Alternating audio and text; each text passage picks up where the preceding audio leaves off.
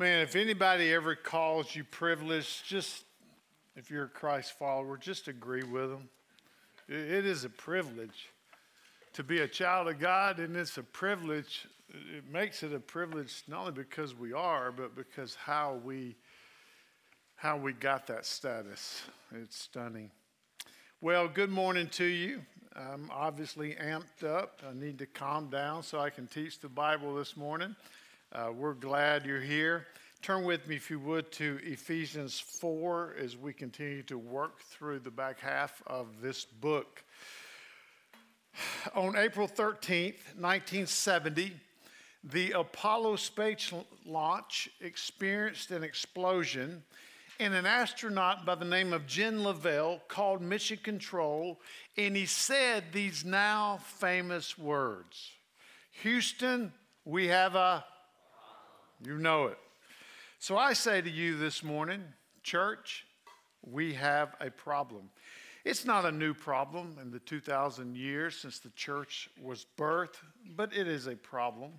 And it is this that the person of Jesus Christ is presented to us today in a watered down version, version which leads to so called Christians marching to the beat of this fake and impoverished Jesus. Only in this perversion of him or version of him, only the attribute of love is highlighted, and there's no mention of his holiness. There's no mention of his immutability, means he does not change his mind or his character. No mention of his impeccability, which means he is unable to sin. No mention of his jealousy, which is a great zeal for his glory. No mention of his omniscience, which not only means he's all knowing, but that he's all wise and everything he does for his people is perfect. It is only his love that is mentioned. And this version of Jesus, if you would, this impoverished version of Jesus can be defined this way God loves you just the way you are that's true. But this definition says, and you can stay the way you are. And that is a lie. Just this few weeks ago, maybe it was last week, Super Bowl Sunday, is that right? Whenever it was. How many of you saw the He Gets Us commercial on there? Yeah. So I, I'm like anybody. I'm excited to see the name of Jesus during the Super Bowl commercial. And I get the desires for some to present Jesus in a way that others will maybe go and explore him. Paul says in Philippians 1 no matter the motive, if they're preaching Christ, let them preach. God will deal with that. So I'm not ranting and I'm not raging about it and I'm not trying to, but I'm just telling you, it was not the full Jesus. This commercial twists the purpose of the incarnation. Jesus did not take on flesh to be around, to be able to understand you or me. He knows you, He created you. Foolishness. He didn't take on flesh to affirm your interest. He took on flesh because you and I are sinners. Imagine spending $20 million on that message. Social media and the world would have blown up. How do you know? That's exactly why they killed Jesus. He said, I am the only God and I am the only way for forgiveness of sins. You'll die like he did for that message.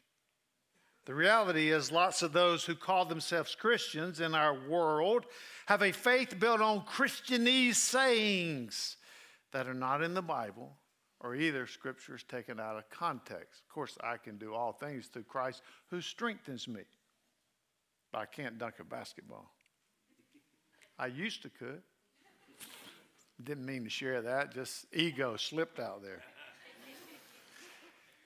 Today's text, though, says you can't claim Christ and just live as you please. That is the biblical Jesus. D.A. Carson describes our text this morning in a summary. He says, Ephesians 4 17 through 24 is about an old way of life and a new way, an old mindset shaped by the world and a new mindset shaped by Christ. And as a reminder, in our context, Ephesians chapter 4, the context is this that our conversion experience chapters 1 through 3, all that God did to call us to Himself and bless us with every spiritual blessings and give us a new identity in Christ, adopted into the family of God. All of that triggers a radical change in our lives. And here's the change Paul talks about. In Ephesians 4 1 through 6, he says, We have been called to be one people, so you must cultivate unity. Ephesians 4 7 through 16, he says, We have been called to be spiritual people, so we must cultivate maturity, which causes unity. And then our text today, Ephesians 4 17 through 24, we have been called to be holy people, so we must cultivate purity. Because impurity destroys what? Unity. Now, I want to say to you this morning, I'm going to have to speak about very appropriately some sensual areas. I should have told you this at the beginning, and I got all worked up with being a child of God, so I forgot. It ain't my fault, all right? So, if you have some children here that you're not ready to maybe talk about those areas, you might want to give them some Benadryl and knock them out or maybe slip outside, let somebody take care of them, and come back. You, you get my picture. I just want to be sensitive because there has been times that I have not been. First point here, let me read verses 17 through 19. The old life, the old life. Now, this I say and testify in the Lord that you must no longer walk as Gentiles do in the futility of their minds. They are darkened in their understanding, alienated from the life of God because of the ignorance that is in them due to their hardness of heart. They have become callous and have given themselves up to sensuality, greedy to practice every kind of impurity. I want to go back, look at verse 4 1. This is where it's connected. He says, I, therefore, a prisoner for the Lord, urge you to walk in a manner worthy of the calling to which you have been called. Then go straight to verse 17. Now, this I say and testify in the Lord that you must no longer walk as the Gentiles do in the futility of their minds. So, Paul equates walking worthy of your calling with not walking like the Gentiles walk. He adds the words in the Lord just for authority reasons, saying, although he's writing it, it's just as if the Lord himself is writing it.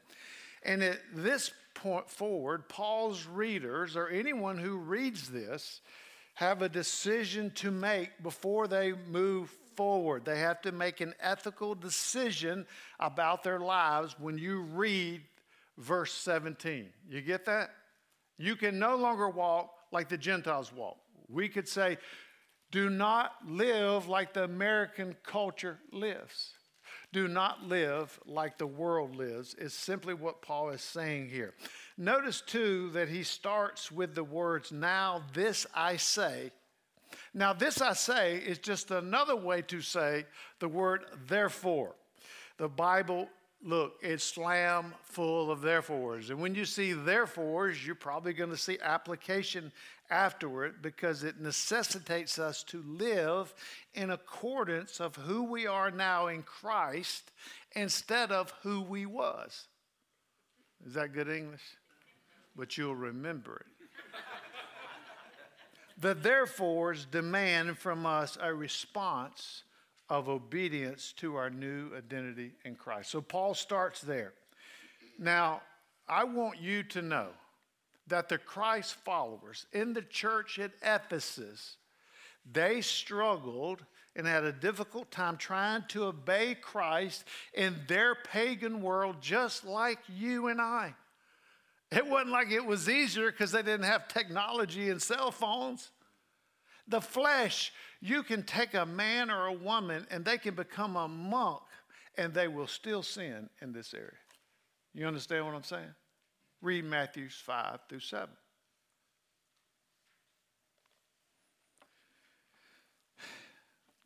Let me give you a little inside scoop to the city of Ephesus. Many say it was one of the most evil cities in Asia Minor. Its focus, no doubt, was a temple, the temple of Diana or Artemis, depending on what you wanted to call it, same place. People of Ephesus and travelers or pilgrims traveling came by the thousands to worship a religion that the core and key thing was sex. So attendance was not a problem. Diana was worshiped as a sex goddess with thousands of temple prostitutes ready at all times, singers and dancers. And they would get together and participate in what I'll say inappropriate gatherings, which also included self mutilation as worship turned into a frenzy of shamelessness. Here's how Peter would speak to this Greco Roman culture 1 Peter 4. For the first time, for, I'm sorry, for the time that is past suffices for doing what Gentiles want to do living in sensuality, passions, drunkenness, orgies, drinking parties, and lawless idolatry.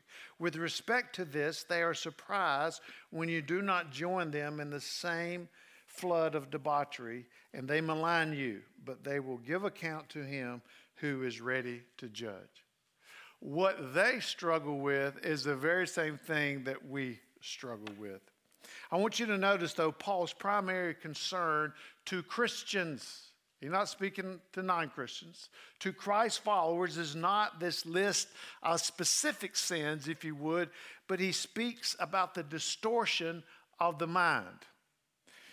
First, he speaks futility of their thinking, he says in verse 17.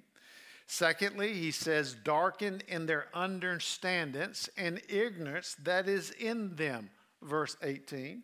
And thirdly, he says they have deceitful desires verse 22. So, what Paul does here is Paul also wrote the book of Romans. And in Romans 1 that he wrote, and here in Ephesians 4, he views, and the scriptures view, sin as a malfunction of the mind.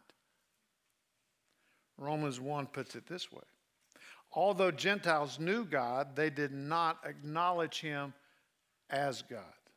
So, as one writer put it, the refusal to know that they to refusal, this refusal to know that they know, is expressed in Ephesians as hardness of heart. And what you get in both texts is this willful, willful futility, darkness, distorted reasoning that leads to a reckless lifestyle in direct opposition to God and his ways. One writer said, Sins are not the cause of the problem, but the result. In Romans 1, Paul also says God gave them over to their sinful desires. And here Paul uses really the same thought when he says futility of mind. God gave them over, they walk in futility of mind. This, this, those words, the picture for those words describe this meaningless, uselessness, worthlessness, empty, vanity. It's a life of trivial things. Nothing really matters. People chase bubbles and shadows. And you know what happens when you catch the bubble? Pops. And they do this until you have your candle blown out. And then it's box packing time because they take your dead corpse and pack you in a pine box. That's futility of mind. It can really be seen, a great example is to some quick reading, read through the book of Ecclesiastes. It is there that Solomon, the world's richest man, the world's wisest man, the world's the, the man who had the most women and the most prestige, sums up all of life with his 700 plus concubines. Vanity. It's all vanity. It's like blowing your breath on a cold winter morning, seeing the fog, and immediately as you see it, it disappears. Futility of mind. That's what's driving their behavior. Their hardness of heart has led to a darkness of heart because they're alienated from the light and life of God. That's where we go. That is sin's trajectory, which leads then to a deadness of heart. That's why the scriptures call us dead. It says we're a spiritual corpse, and the results are a reckless life and defiance to God. A good illustration would be that of Pharaoh. You remember in Exodus, God came to Pharaoh and, and told him, Let my people go. And if you'll read through the book, you'll see over and over and over it says, Pharaoh hardened his heart, Pharaoh hardened his heart, Pharaoh hardened his heart. And all of a sudden, boom, it says, God hardened his heart. Now, who did it? Pharaoh hardened his heart and he said to God over and over, You do not exist. I do not care about you, and I do not want to care about you. And God said, I will give you exactly what you desire a life with a hard heart.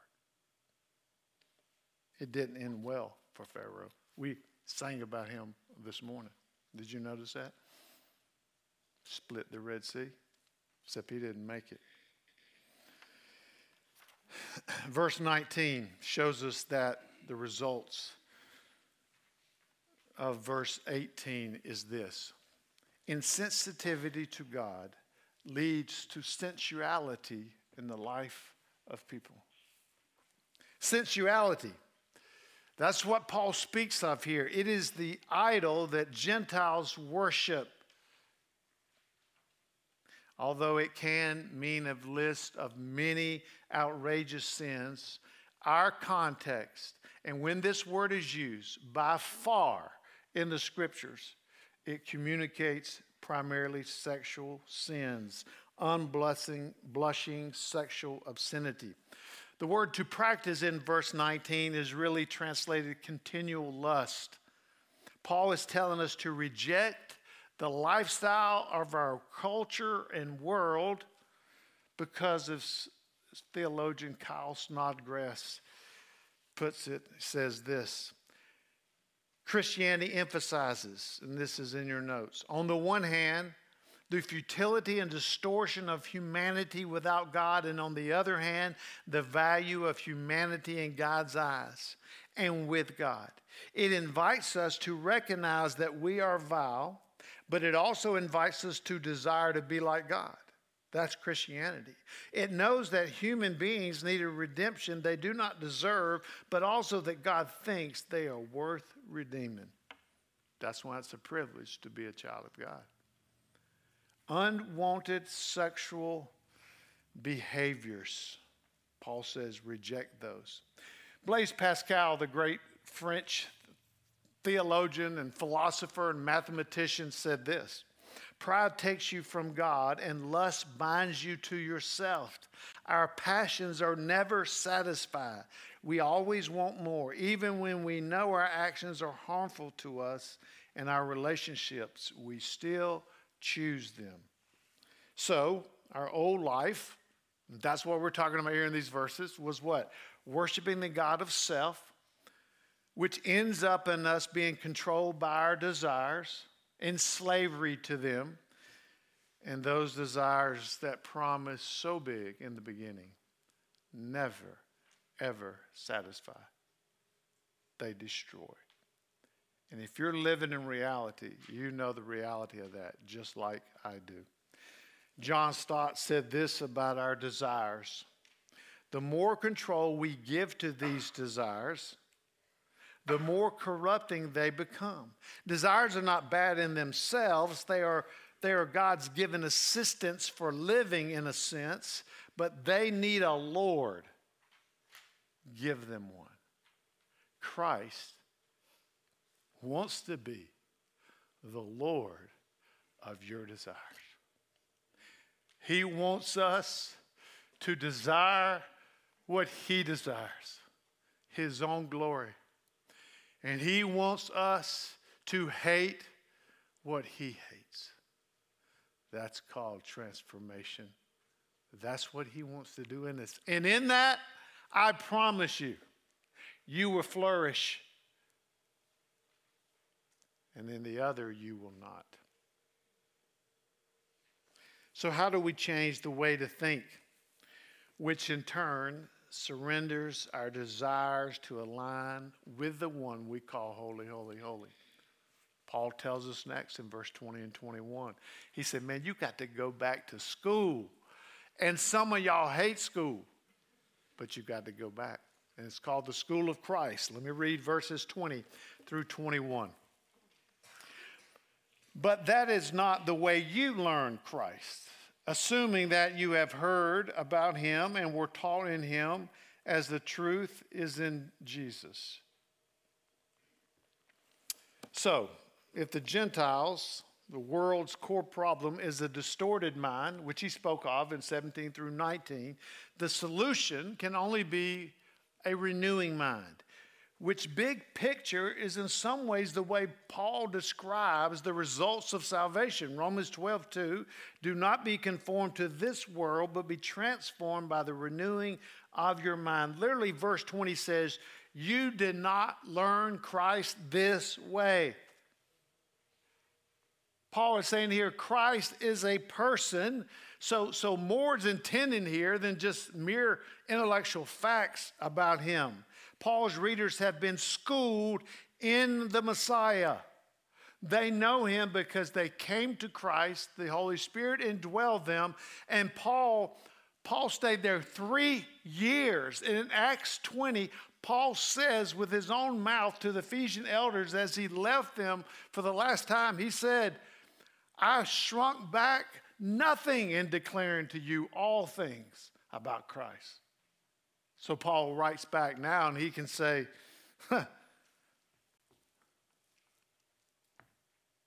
You did not learn Christ this way because I'm the one that taught you. The context here is that their learning Christ is the result of their new union in Christ, chapters 1 through 3. Paul is saying, Look, you learn Christ, you learn all the benefits, all the things He did for you, that He made you His child, that all the things in chapters one through three, justified you, etc. And that is the springboard for you being able to do anything you want, anytime you want, anywhere you want. no! Paul's saying that. You learn Christ and all He did for you. That is the springboard to live for Him in the way that he would be pleased and honored. so, for us who have all been deceived by the lies of the world, we, verse 21 tells us, have the truth to turn to. And the truth is in a person. Because where you find truth, you're going to find Jesus. And where you're going to find Jesus, you're going to find the truth. Truth does not exist apart from Him. Now, I want to ask you a question this morning. Do you really believe that? Man, it's amazing to me sometimes how we as Christians can go to supplementary material, which I love going to, but I love going to rich, biblical, Christ centered, Christ honoring, uh, supplemental reading that makes me more hungry for Christ versus something. That's a lot of weird stuff out here. And as I have conversations, I'm, i hear people reading these books, and I'm like, that doesn't fit. You see what I mean? Christ is truth. Paul rightly assumes that a salvation encounter with Jesus has changed and will change everything about their behavior. And notice the contrast of verse 17 and 19, where it says, Folks were ignorant, and in Christ they are learned or taught. I have spoken on Ivy League, League campuses, and, and, and, and you need, I'm laughing. I'm country as can be. East Carolina PE major, and they bring me in an Ivy League campus to speak about Christ. And here's what's amazing to me these academically very smart but pagan students and the questions they ask. Coming to Jesus really can make you smart in terms of life. Salvation at its most basic level is a change of mind and heart. It is what the word repentance means to change your mind. We no longer say, Well, I think, we say, What does Christ think? So let me give some clarity here, okay?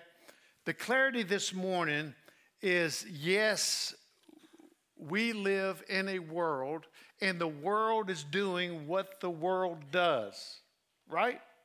It sins sexually, because it takes God's holy, beautiful gift of sex. In the, in the covenant marriage of one man and one woman for a lifetime, which is the only place sex and sexual behaviors are allowed. You get that. Anything outside of that is sin and goes against design, God's design. And the world has turned it upside down. The world applauds for sex anytime, anywhere, with anyone, from pornography to homosexuality to adultery to transgenderism to parents taking their kids, elementary school kids, to porn shows, some of those in churches, to the many sexual identities. It agrees with Paul, they are greedy to practice every kind of impurity known to man. But I want to say again, Paul ain't talking to the world. and I ain't talking to the world. I'm talking to blood bought Christ followers, to real Christians. Here's how Paul addressed this issue of sexual unwanted sexual behaviors 1 corinthians 6 or do you not know that the unrighteous will not inherit the kingdom of god?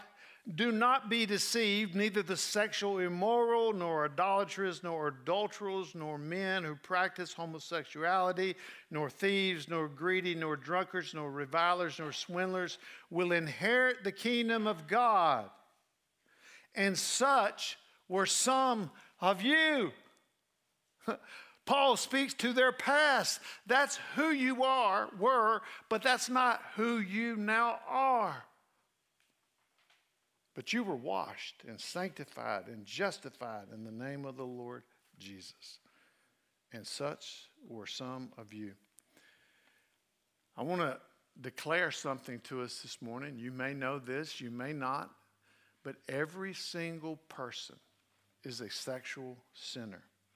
None of us have navigated this beautiful yet powerful and complex gift of God to a married couple of men and women. None of us have navigated perfectly. Many of us have indulged and made too much of it. Some of us have this attitude about it that's disgusting and dirty and we don't see it as God intended. All of that is at play here. But the scriptures tell us over and over that one of the proofs of salvation is that you hate your sexual sin, that you want to change. You are under conviction. Change is indeed possible but it's only possible if you admit it, confess it, and fight the fight against it, which is going to be point three today. Jesus loved and spent time with prostitutes, but it was them who came away changed, not him. Going to school, to the school of Christ, is really similar to Psalm 42. As the deer pants for flowing streams, so pants my soul for you, O God. That is how you go to school. Are you hungry and are you thirsty for more of the Lord Jesus because you're so needy? That's how we go to the school of Christ. Your need is great because your propensity to sin in this area is great. And I want to tell you that sexual sin, that's why Paul addresses it, destroys the unity in a church, does it not? Destroys the husband and wives, unity, which destroys the church, it destroys friendships, it destroys friends. It, it, it, we've all seen it and heard it. It's disastrous. So, we have an old life. We have the school of Christ.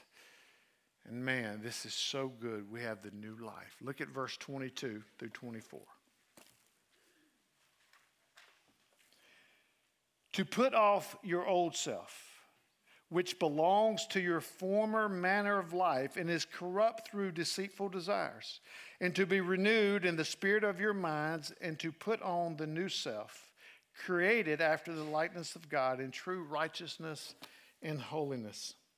So, Paul here says, after your enrollment in the school of Christ, Paul says you need to learn three things, three takeaways from this school of Christ. One is you put off your old ways of life, two, you renew your mind with the things of Christ, and then you put on your new way of life. What in the world is he talking about? Maybe another way to put it is believers are taught the ways of Christ, but their part is to put his ways into practice by put on, renew, put off, or put off, renew, put on. Sorry. Putting off and putting on is really another way of expressing the ideas of dying to self. We put off, we die to self, and we put on by rising to new life in Christ. It's really a picture of baptism, what happens to us spiritually. The tense of the verbs here are important. What you and I need to know it is not a one-time event. It is continual, continuously throughout the day. It never stops till you die. We put off, renew, put on. I mean, yeah, put off, renew, put on. It is the new way of life for a Christian. I don't know about you, but early in my Christian life and along the journey, my desires felt so aggressively sinful. I needed some other men to tell me it is indeed possible to put off, renew, and put on.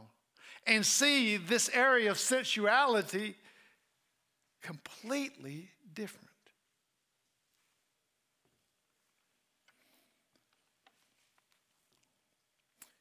It's just not a human activity. It's certainly connected with our identity in Christ, the one who has loved us and declared that we are His, that I'm no longer my own, that I am bought with a price. He is there prompting you and convicting you and giving you more light. Here's how I'd put it you die, you renew, you rise. And you die, renew, and rise. And you do that every single day until you meet Christ face to face. And I'll just tell you, there ain't no other way. And if you get up one morning and you don't die and you don't renew, I can guarantee you what you ain't going to do, you ain't going to put on. Folks, what we read, what we watch, what we meditate on shapes how we think about God and sensuality. That's why we did the fasting and prayer deal. More of shaping our thoughts than we were doing before. Put another way, what we eat physically shapes us too, does it not? Spiritually speaking, the self we feed is what how we'll think about this area. I'm reminded of a classic story of a guy in Alaska who every Saturday took two dogs down to fight in town, and every Saturday, one of his dogs, he picked the one that would win, he'd always win the money. After months of doing this, taking everybody's money, a guy pulled him to the side and asked him, How do you know what dog is going to win? You always win. He says, Because I always bet on the one I fed that week. That's the way it's true for us. Oh my gosh. Here's how F.F. F. Bruce put it sexual desire is enormously seductive because that is the first place or the one place where pleasure, pride, and power concentrate so heavily. There is no vacation for the Christian in its fighting against sin. You and I don't get days off. We come to Christ, it's a synonym for change. Day in and day out, we wake up and say, put off, renew, put on. Stand with me this morning. Last time we preached, last time I preached, I made you stand. I showed you how to run as a Christian. Y'all not standing fast enough. Get up. And I told you always, we run always reaching forward to be helped, always reaching back to help. This morning, I want to give you a picture. Wouldn't it be great if this was a church slam full of folks who every morning you got out of bed, you put your feet on the floor, and here's what you did you stretched, everybody stretched with me? Stretch, uh, and the first thing you did was you put off and you threw that old life, that old self across the room. You put off. And when you put off, here's what you said I have been crucified with Christ. I am dead. Galatians 2:20. And then your next step was you grab your head because you're renewing your mind and you say to yourself, everybody grab your head. It is no longer I who live, but Christ lives in me. And then you put your arms through a new Christ jacket. and you say to yourself, In the life I now live in the flesh, I live by trust in the Son of God who loved me and gave himself for me. That's how you fight sin in any area, especially sexual sins. You can sit down now. I want to encourage you with all my heart to do that. If your spouse is not here, don't tell her. And you just do it one morning, and they're like, you can blame it on me. Some people say there's no secret sauce to fighting these kinds of sins that just plague us, but there is. There's secret sauce here. And I'm going to give them to you because some of you haven't used this secret sauce before because it seems so bland. Here's the secret sauce you have to meet with the person of Christ in the scriptures. There's no way around it. You have to pray. You have to make time to speak with him. And some of you aren't going to like this one. You have to be in this area, meeting with a, in any area, really. It's, this is sin fighting, but we're focusing on sensual sins with a community of people. And when I say that, I mean you're meeting with other men who are peers in the struggle, and you're meeting under other men who are mentors or women. Look, 25% of women are porn watchers. This whole thing has gone crazy. But men who can mentor you, and you got to tell them the truth. You never get out of it unless you do. And then you got to see the beauty of Christ. Piper wrote a book called Seeing and Savoring the Beauty of Christ. Whenever you try to put something off, you got to replace it. Christ is beautiful. He's more better. He's more satisfying. He's more glorious. And if you don't see him that way, you'll return, like I have at times, to the pig trough to eat. That is the secret sauce. So, what is the so what this morning? The so what, if you look down on your outline, if you don't have one, I would encourage you to get one. Um,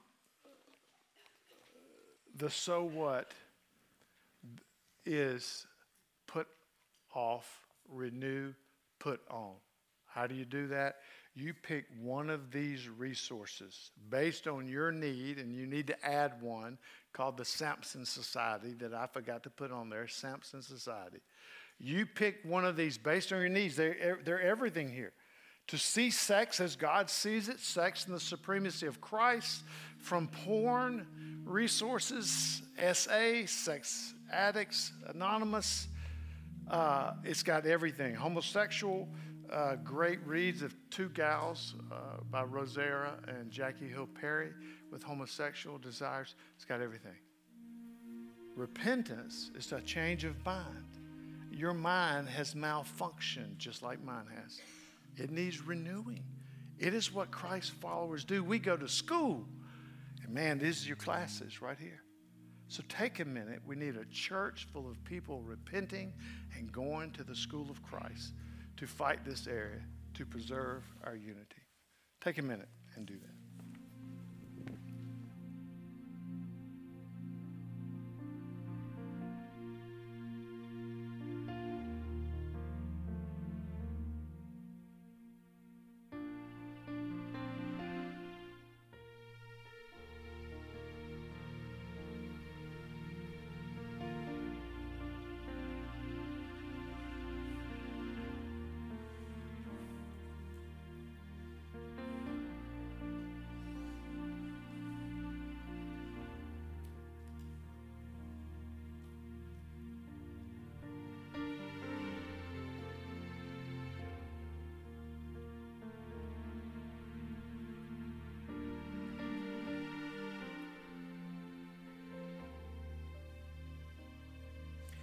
I have said from the stage um, numerous times over 23 years that that um, this has always been a great vulnerability in my life, and I know that I'm not alone because I've had enough conversations and I've been around enough groups to know that.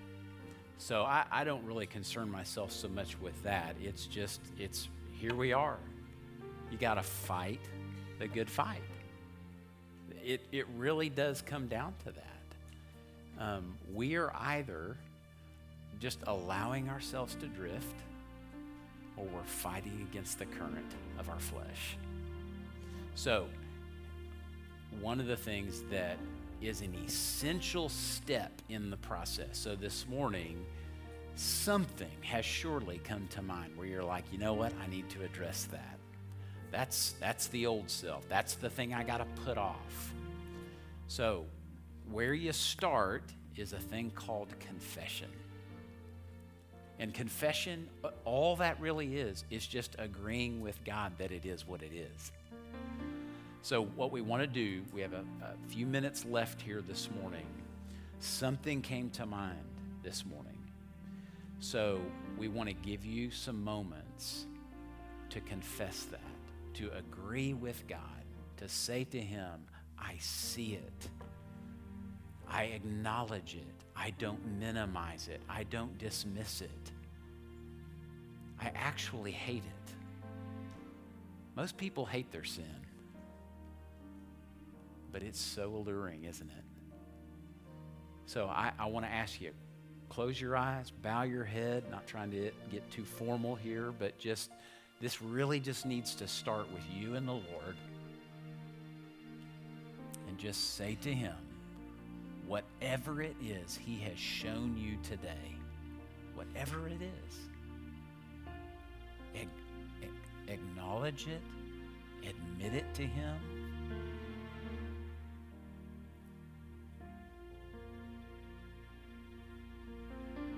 David in Psalm 51 paraphrase. He just said, I see it, Lord, and my sin is first and foremost against you. So let me address that.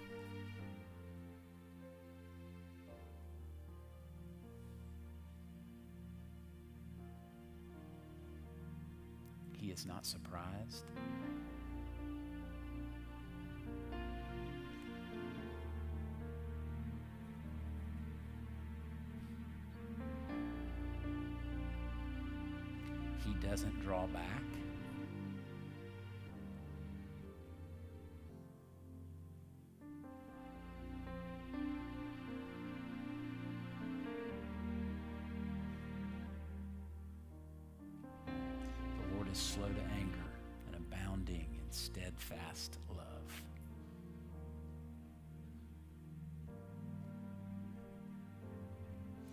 Jesus died, he shed his blood so that very thing that you just acknowledged before him, so that that could be covered, and so that you could be set free.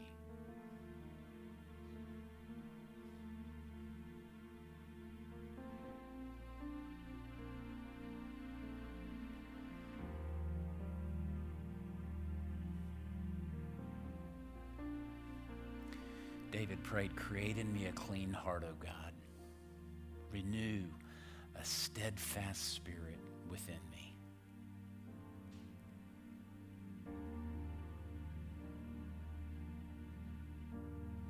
Lord Jesus, would you make today a new day of freedom? The Lord's loving kindnesses indeed never cease. His compassions never fail. They are new every morning. Great is your faithfulness.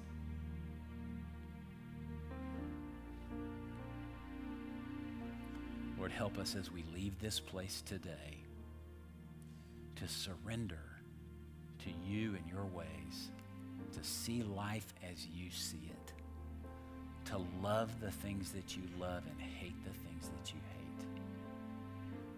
Lord, help us to put off, to renew, and to put on